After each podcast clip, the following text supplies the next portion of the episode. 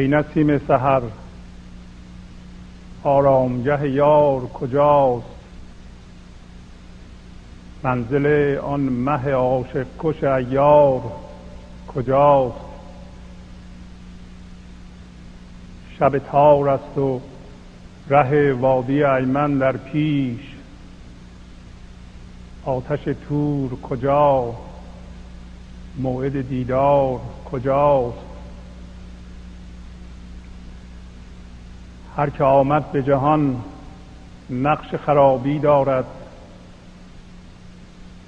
در خرابات نپرسید چوشیار کجاست.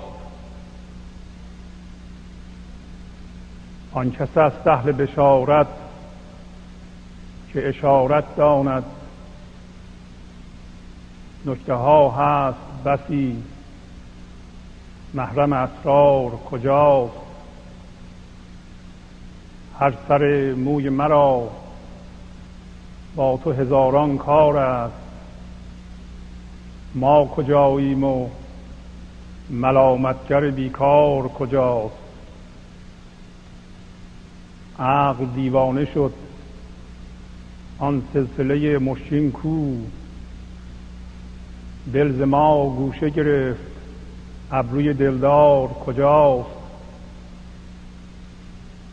باده و مطرب و گل جمله مهیاست ولی عیش بی یار مهیا نشود. یار کجاست؟ حافظ از باد خزان در چمن دهر مرنج. فکر معقول بفرما گل بیخار کجاست؟ با سلام و احوال پرسی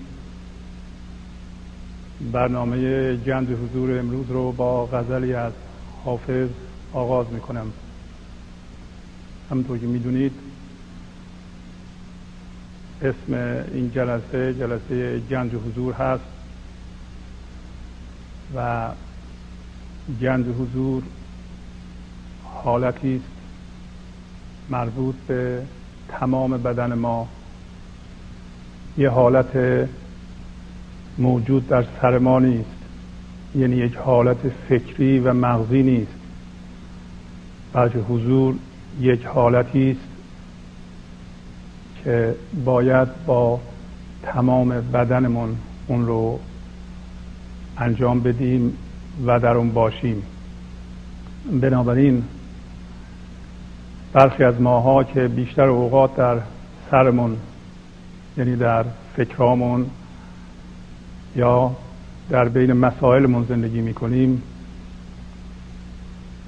الان می‌خواهیم از سرمون که در یک نقطه متمرکز شدیم فرود بیاییم نزول کنیم و تمام بدنمون رو اشغال بکنیم. یعنی در بدنمون زندگی کنیم تا در سرمون. مسئله یک وقتی میگیم مسائل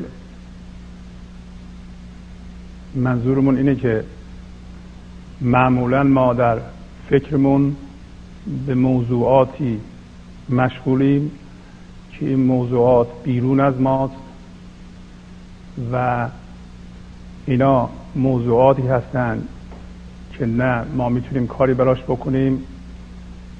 یا اینکه نمی‌خوایم کاری براش بکنیم ولی ذهن حول هوش اینها و دوربر اینا میگرده و می‌خواد از اونها برای ما من درست کنه. می‌خواد از اونها برای من زندگی پیدا کنه و در اونها زندگی کنه و در جستجوی خود در اونهاست.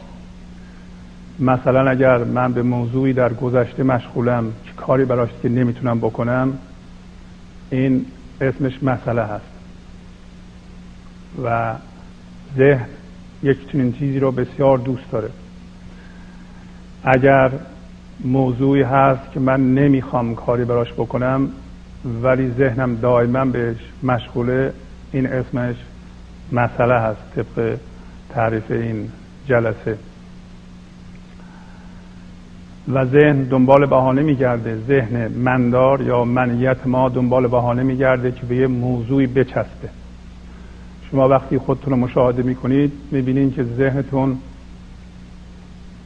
دائما دنبال بهانه میگرده که بر اساس اون یا حول و محور اون خود درست کنه من درست کنه و از توی اون جستجوی زندگی بکنه. می‌خواهیم به این شناسایی برسیم که از این جستجوها زندگی به دست نمیاد. اصولا مسئله اصلی اون موضوعات نیستند بلکه مسئله اصلی ذهن مقید به زمان ماست. یعنی ذهنی داریم ما یا یک هویت ذهنی و فکری داریم که دائما مقید به گذشته و آینده است. یعنی فقط در گذشته و آینده می‌تونه زنده باشه. اگر گذشته و آینده رو ازش بگیرن دیگه زندگی نداره. اما وقتی ما می‌تونیم تماما در بدنمون زندگی کنیم و اون زندگی مرتعش در ذرات وجودمون رو احساس کنیم که یک فعالیت هایی در بیرون داشته باشیم. یک حالت ذهنی خاصی رو در بیرون داشته باشیم که امروز از غزل حافظ این موضوع رو ما جستجو خواهیم کرد. توضیحا فقط اینو من عرض کنم اول جلسه که وقتی ما در بیرون تمرکز روی سکوت می‌کنیم اون زندگی بینام نشان در ما بیدار میشه. بنابراین الان که به حرفهای من شما گوش می‌کنید فقط به کلمات بسنده نکنید بلکه اون فضایی که کلمات از آن بلند میشند و فضایی که بین کلمات و بین جملات رو به اصلاح پر می‌کنه می‌بینیم بین کلمات و جملات فاصله هست و زیر جملات هم خالیه. پس بنابراین این صدای من و این کلمات از یه فضایی بلند میشند و پس از یه ثانیه یا هرچی مدت زمانی دوباره به اون فضا فرو میرند. به عبارت دیگه از یه فضای خالی بلند میشند و این فضای خالی بین جملات و کلمات رو گرفته و دوباره به اون فضا به اصطلاح فرو میرند. اون فضا اینها رو میبله. از اون فضا به وجود میان دوباره به اون فضا فرو میرند. انگار جملات و کلمات من از یه فضای خالی بیرون میان دوباره به اون فضای خالی فرو میرند یا اون فضای خالی اینها رو به وجود میاره دوباره اینها رو میبله. اگر ما به اون فضای خالی تمرکز کنیم بلافاصله اون سکون و اون زندگی بینام نشان در درون ما بیدار میشه. بنابراین سکوت بیرون و سکوت درون یا سکون درون یا آرامش درون اینا با هم میرند. شما اگر روی سکون یا سکوت بیرون که طبیعت رو زنده می‌کنه به همه زندگی میده در بیرون روی اون تمرکز کنید بلافاصله و سکون و سکوت درون در ما خیزش پیدا می‌کنه و در ما بالا میاد. با این دید به غزل نگاه می‌کنیم و اینم یادمون باشه که ما عادت کرده ایم که همیشه به سر صدا توجه داشته باشیم. ما سر صدا رو میشنویم نه سکوت و سکون زیر سر صدا رو. هر صدایی که میشنویم الان بلافاصله به زیر اون صدا بین صداها تمرکز می‌کنیم ببینیم که با تمرکز روی اون سکوت و سکون بیرون چه چیزی در ما و در درون ما بیدار میشه. اصولا ذهن ما دوست داره که یا عادت کرده که یا می‌تونه فقط به سر و صدا گوش بده. اگه من به شما بگم به سکوت بیرون گوش بدید شما ممکنه بگین خیلی خوب الان می‌خوام گوش بدم به سکون بیرون و سکوت بیرون. یه دقیقه دو دقیقه امتحان می‌کنید بعد برمیگردید میگین که خب کار نمی‌کنه این. من به چی گوش بدم؟ هرچی کوشش کردم گوش بدم. چیزی آید نشد و دوباره برمیگردیم به سر صداها. این به اصطلاح عادت معمولی ذهن ماست. ولی پس از این سعی می‌کنیم ببینیم که آیا اون سکوت بیرون رو می‌تونیم پیدا کنیم. سکوت بیرون از ما رو یا همطور که گفتم فضای بین کلمات و جملات رو می‌تونیم بشنویم یا روش تمرکز بکنیم. حافظ در این غزل میگه ای نسیم سحر آرامگه یار کجاست چرا از نسیم سحر می‌پرسه؟ نسیم سحر که فرم نداره نمی‌تونه که حرف بزنه. دیگه مگر انسان قهر بوده یا حداقل از حیوانی یا گیاه یه چیزی که فرم داره می‌پرسید می‌بینیم اینو عمدن این کارو می‌کنه پس از نسیم سحر که فرم نداره و لطیف این چیزی که ما در بیرون می‌شناسیم همون نسیم سحره یا باد باد سباست نسیم سحر. نسیم سحر در بیرون می‌دونیم که طبیعت رو زنده می‌کنه. اگر ما بتونیم به نسیم سحر گوش بدیم نه به وزوز باد بلکه به آرامش و سکوت نسیم سحر. اون آرامشی که طبیعت رو زنده می‌کنه. اگر مشاهده کنید می‌بینید که همین سکون و سکوت نسیم سحر طبیعت رو بدون سر صدا زنده می‌کنه. این همه گل که نسیم سحر به وجود میاره هیچ سر صدایی نداره داد بیداد نمی‌کنه کمیته تشکیل نمیده نمی‌دونم جلسه تشکیل نمیده صد نفر اونجا با هم بحث نمی‌کنن کامپیوتر طرح نمی‌کنه هیچ کدوم از اینا نیست آرام آرام کارشو می‌کنه. سر صدا فقط مال ما انسان هاست. ما اصولا معتقد به سر صدا هستیم. معتقد به هم همه هستیم. ما تقریبا میشه گفت که مذهب ما شده هم همه و پارازیت ذهنی. ما پارازیت ذهنی رو میپرستیم. و حافظ می‌خواد به که این راه راه نیست. ما باید از پرستش هم همه و پارازیت ذهنی دست برداریم. ناحیت دل گرفت لشکر قوقای نفس ای دل اگر عاشقی عاشق هوشیار باش. پس اتار میگه که ناحیه دل رو پارازیت ذهنی لشکر قوقای نفس تسخیر کرده. اگر عاشق هستی به هوش باش هوشیار باش که کار از پارازیت ذهنی پیش نمیره. از توی پارازیت ذهنی و هم همه ذهنی زندگی بیرون نمیاد.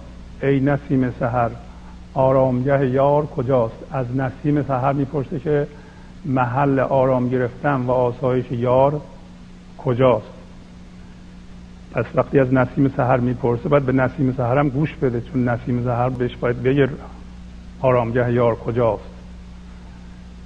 پس می‌خواد روی سکوت بیرون تمرکز کنه. ای نسیم سحر آرامگه یار کجاست؟ منزل آن مه عاشق کش ایار کجاست؟ پس میگه محل زندگی اون ماهی که عاشق را می‌کشه و فرار دیده نمیشه و بسیار همچون می‌کشه و در میره کجاست؟ پس می‌خواد بدونه که محل زندگی اون ماهی که عاشق رو می‌کشه کجاست؟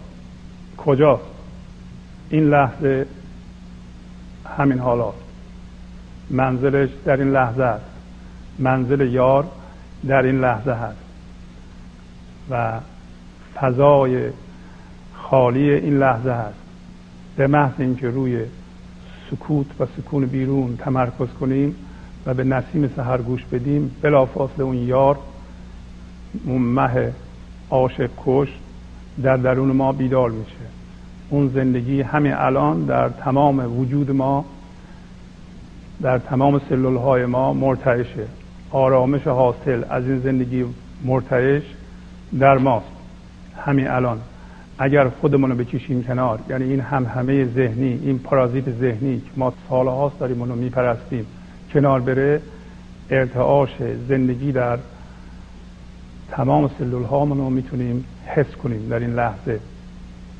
پس این ماهی که یا خورشیدی که در ما الان می‌خواد زنده بشه این عاشق کشه عاشق کش به این معناست که کسی که ادعا می‌کنه من عاشقم اونو می‌کشه. نه اینکه عاشق و زجر میده بلکه عاشق کشه یعنی منیت کشه.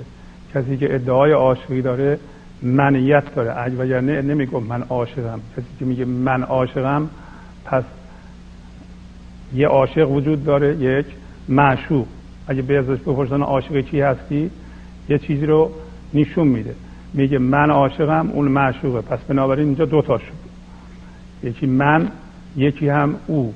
می‌خواد بگه که منو می‌خواد بکشه. این ماه اگر در ما بالا بیاد عاشق رو می‌کشه. همونطور که مولانا میگه جمله معشوق است و عاشق پرده ای زنده معشوق است و عاشق مرده ای مولانا میگه همش معشوقه و وقتی که عاشق ادعا می‌کنه میگه من عاشقم یک من ذهنی داره یک فرم ذهنیه که داره صحبت می‌کنه. بلکه عشقی وجود نداره. عاشق پرده ای جمله معشوق است و عاشق پرده ای. همینه که میگه من عاشقم. همین من عاشقم گفتن این خودش پرده است. یعنی پوشش اون زندگی است.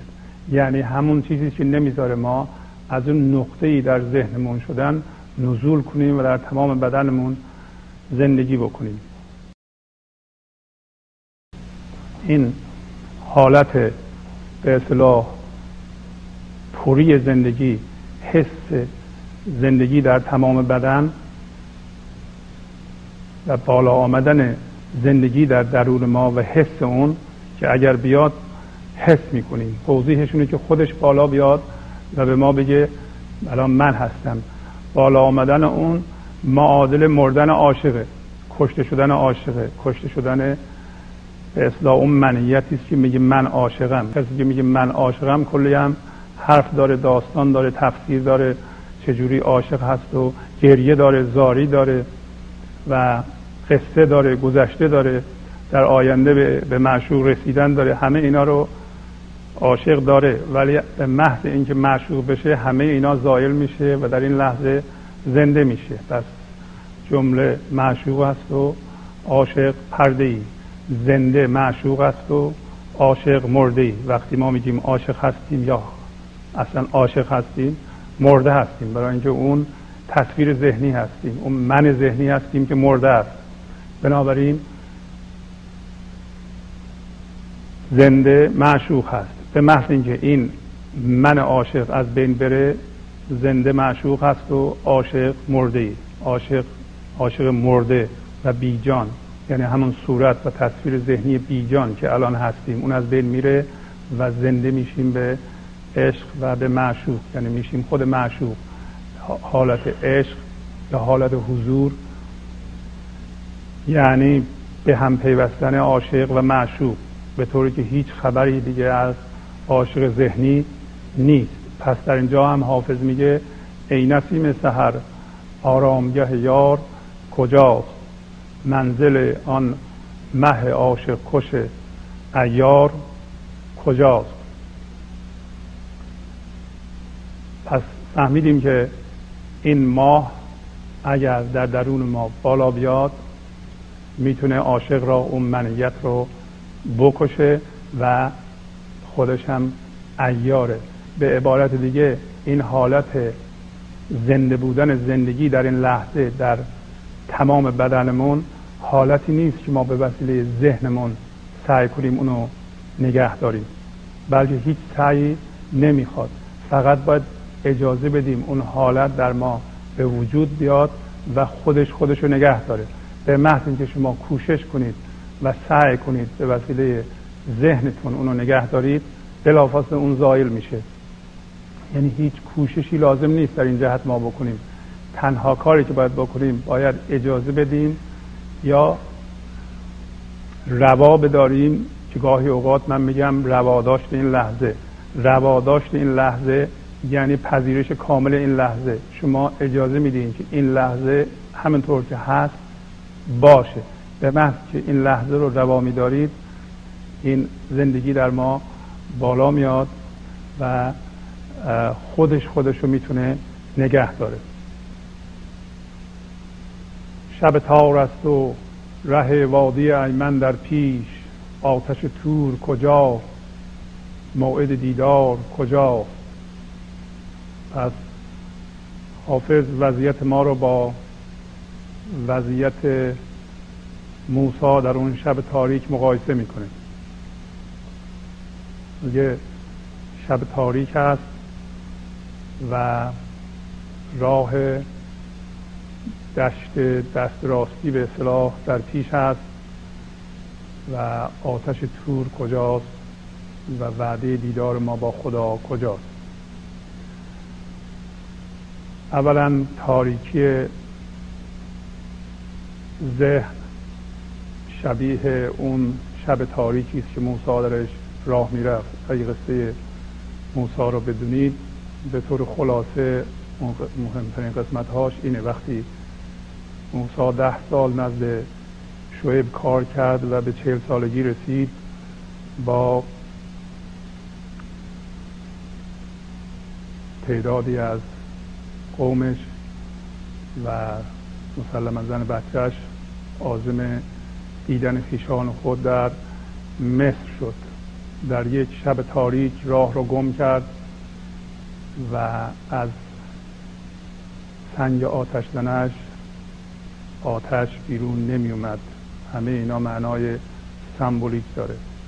یه دفعه آتشی در کوه دید و گفت من برم از این آتش برای شما. بیارم در این شب تاریک و سرد. در اون موقع به اصلاح درد زایمان همسرش شروع شد.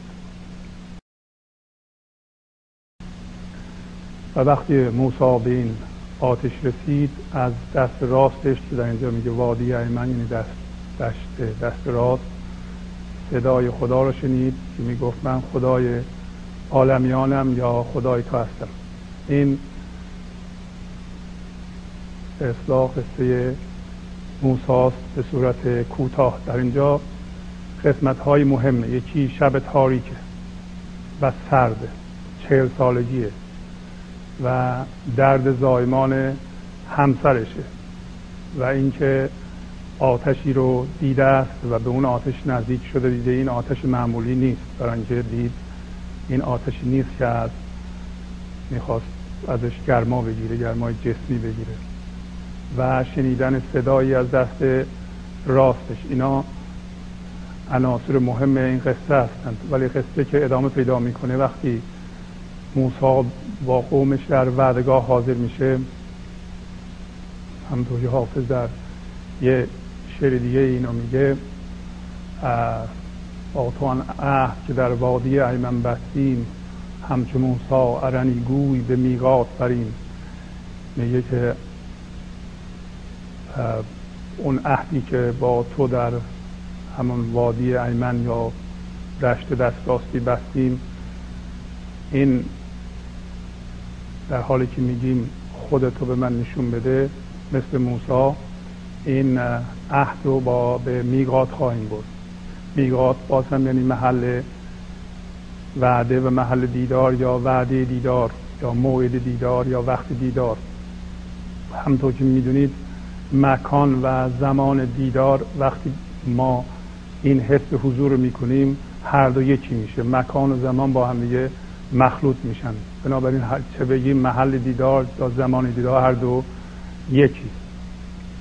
پس دوباره عناصر مهم قسمت بعدی قصه این است که و موسی به تقاضای قومش به خدا میگه خودتو به من نشون بده و خدا به اون میگه که تو مرا نخواهی دید و به کوه نگاه کن اگر کوه بر سر جای خودمان تو منو خواهی دید. وقتی که به کوه نگاه می‌کنه کوه متلاشی میشه. بعد از اون موسی بیهوش میشه. وقتی به هوش میاد توبه می‌کنه و ایمان میاره. این قصه موسی است. ما به صورت قصه بهش نگاه می‌کنیم. فقط معناها رو ببینیم می‌تونیم ازش بگیریم و در قسمت دوم قصه این که میگه ذهن ما میگه حضور رو به من نشون بده زندگی رو به من نشون بده خدا رو به من نشون بده و ما نمی‌تونیم خدا رو به وسیله ذهنمون ببینیم. معنای قصه و شعر حافظ میگه با تو عهد. که در وادی ایمن بستیم همچون موسا ارنی گوی به میقات بریم میقات محل ملاقات همین لحظه است. همین لحظه و همین حالا ما می‌تونیم به حضور هستی یا زندگی هستی زنده بشیم.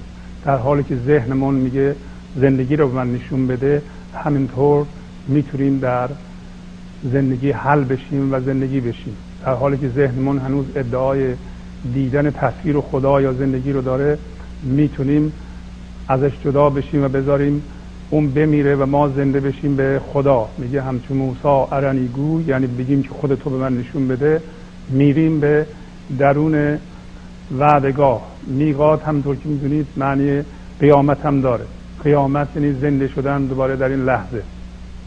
در این لحظه اگر ما اون چیزی که محکم چسبیدیم رها کنیم بلافاصله زنده میشیم به حضور این لحظه. هوشیاری این لحظه و زندگی این لحظه در ما بیدار میشه و اون منیتی که می‌خواد خدا رو به تصویر در بیاره زندگی رو به تصویر در بیاره یا از روی تصاویر می‌خواد الگو درست کنه برای زندگی اون دیگه به اصطلاح حل میشه در اون فضای لایتناهی حضور و آرامش و حضور و ارتعاش و حضور اون حل میشه در اون در حالی که هنوز ادعای خودشو داره. بنابراین وقتی ما زنده میشیم به این لحظه یعنی از سرمون از تصاویر ذهنیمون فرود میاییم و زندگی مرتعش رو در همین جسم فیزیکیمون حس می‌کنیم. فکر ما یا متوقف میشه یا دیگه مسئله دار و مسئله انگیز نیست. به عبارت دیگه ممکنه تکه های فکری دوباره از این فضای خالی بلند بشه ولی این این فکرها مسئله ساز و مسئله انگیز حول و حوش مسئله بگرد و در توی مسئله زندگی پیدا کن نیست دیگه. این فکر آزاد میشه و نمی‌تونه ما رو ببله. فکر سنگین نیست.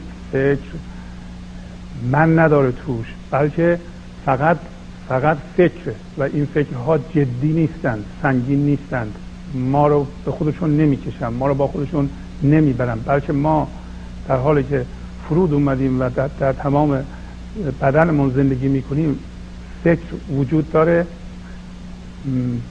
که ما می‌تونیم اتفاقا فکر سازنده ممکنه باشه.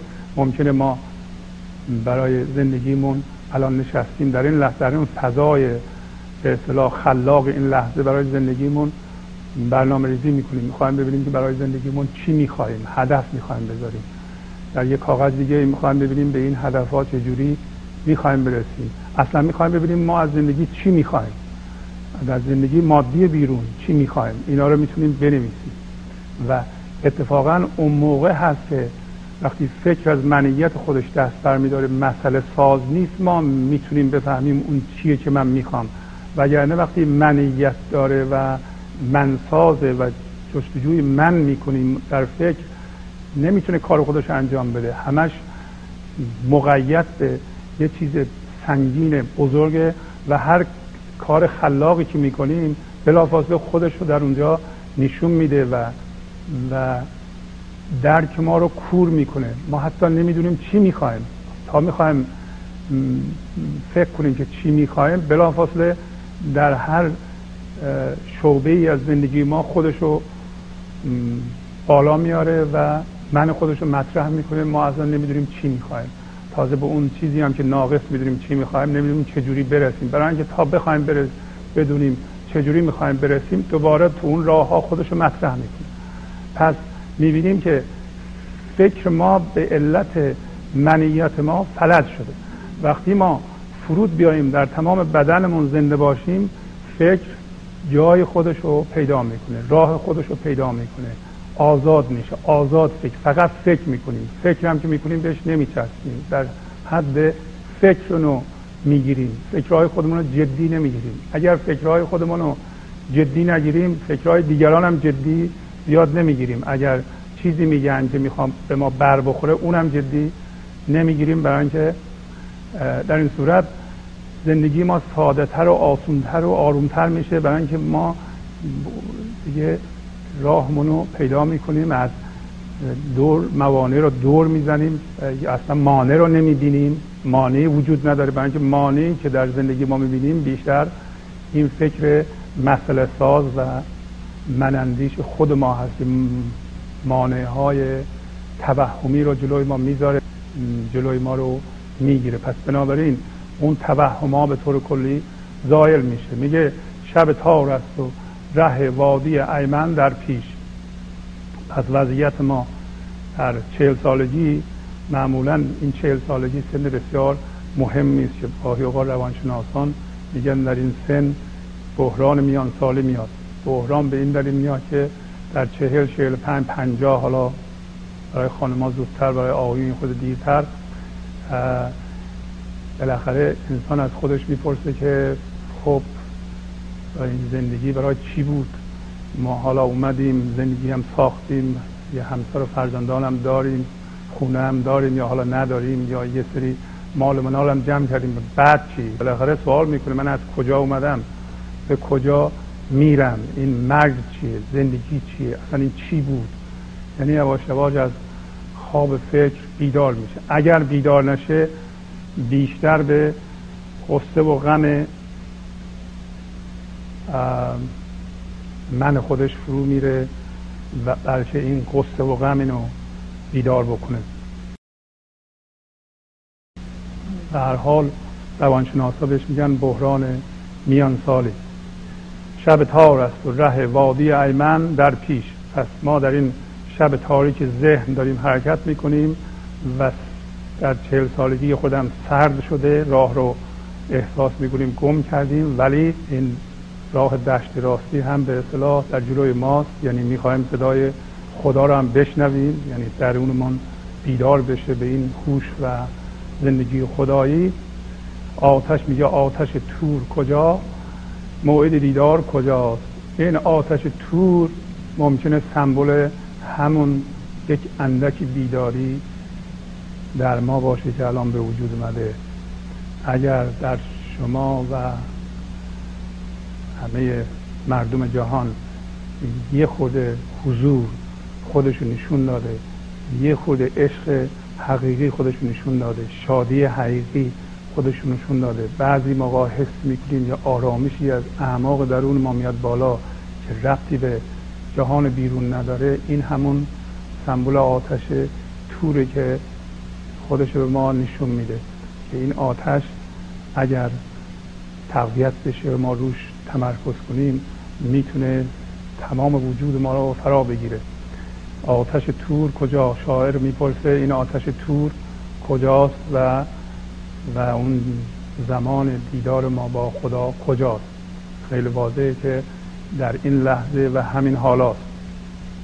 آتش تور خودش رو به صورت شادی درون ولو اینکه ما در قصه هامون غرقیم در گذشته و آینده غرقیم مسائل ما رو رها نمی کنند بعضی موقع ها حس آرامش و حس شادی بی سبب رو می کنیم یعنی این شادی علتش یک اتفاق بیرونی نیست. همون آتش و اگر این گرما رو حس می کنید همونو باید بچستیم و رها نکنیم. اون می‌تونه بزرگتر بشه. آتش تور کجا؟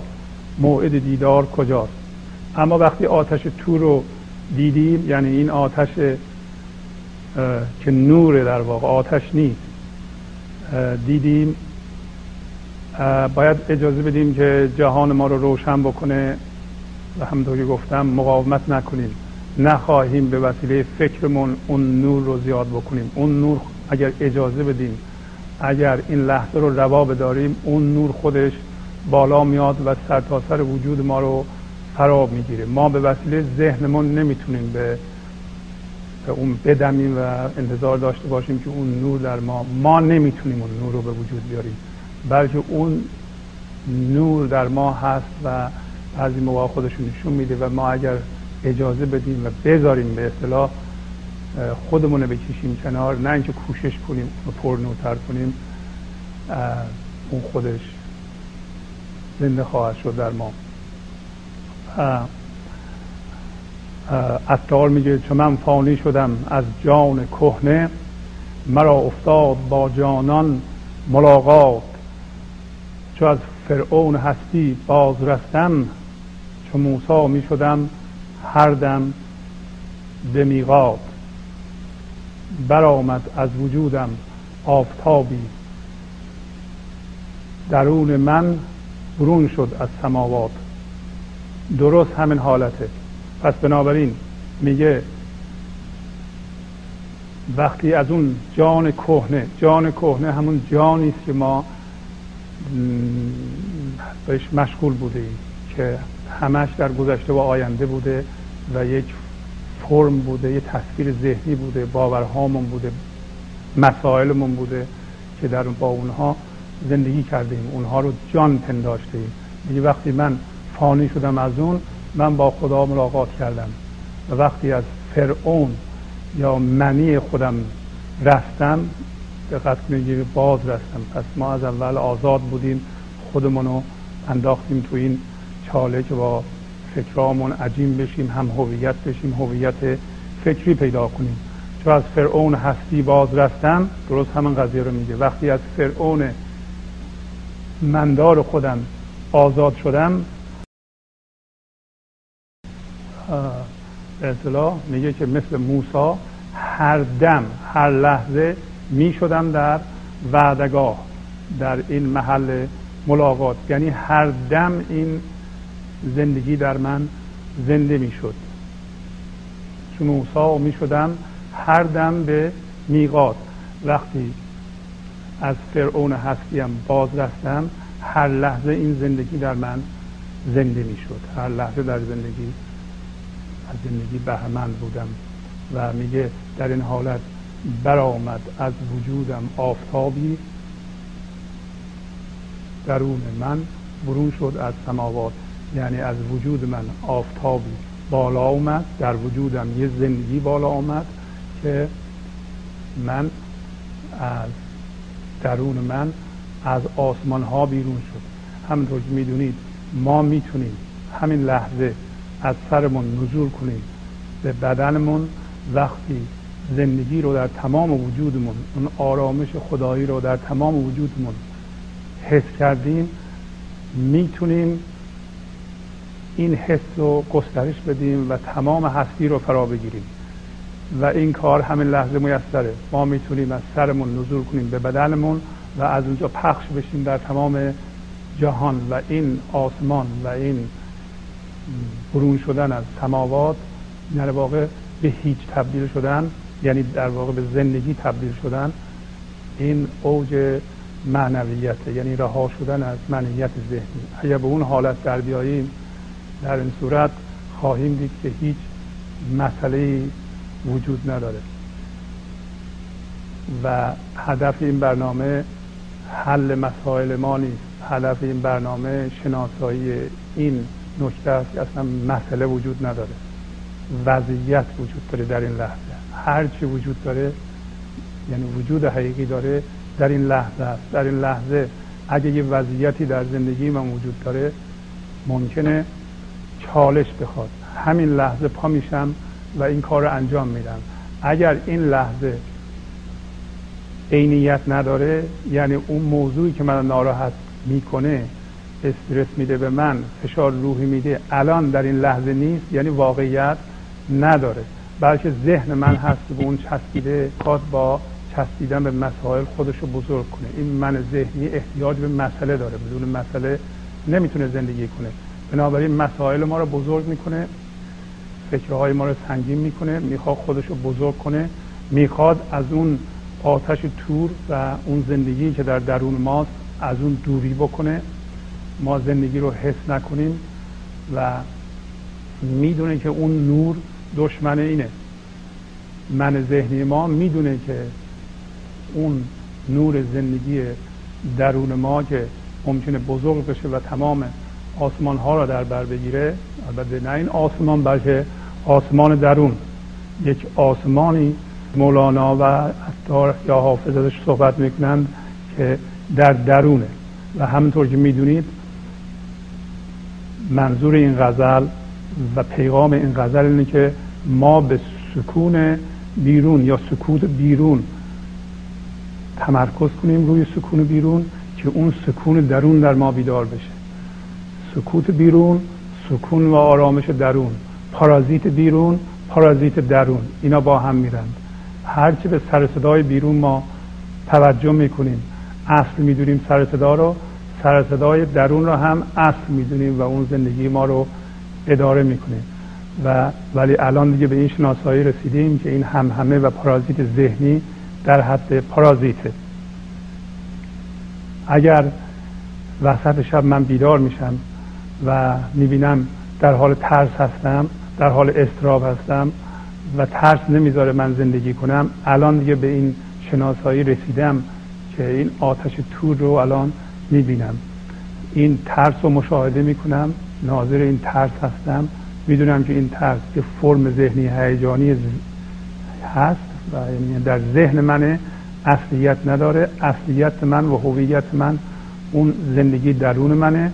الان اون زندگی درون من این ترس رو مشاهده می‌کنه ناظر اینه و اینو و سر صدای اینو به صورت پارازیت ذهنی می‌بینه. هم همه ذهنی می‌بینه. الان درسته که این هم همه ذهنی هرچی که اون ترس و اون فرم ذهنی میگه میگه منو میترسونه. ولی الان من به این شناسایی می‌رسم که این فقط پارازیت ذهنیه و اینو به صورت پارازیت ذهنی می‌بینم و جدی نمی‌گیرم. و وقتی که اینو به صورت پارازیت ذهنی دیدم دیگه خودم از اون جدا کردم.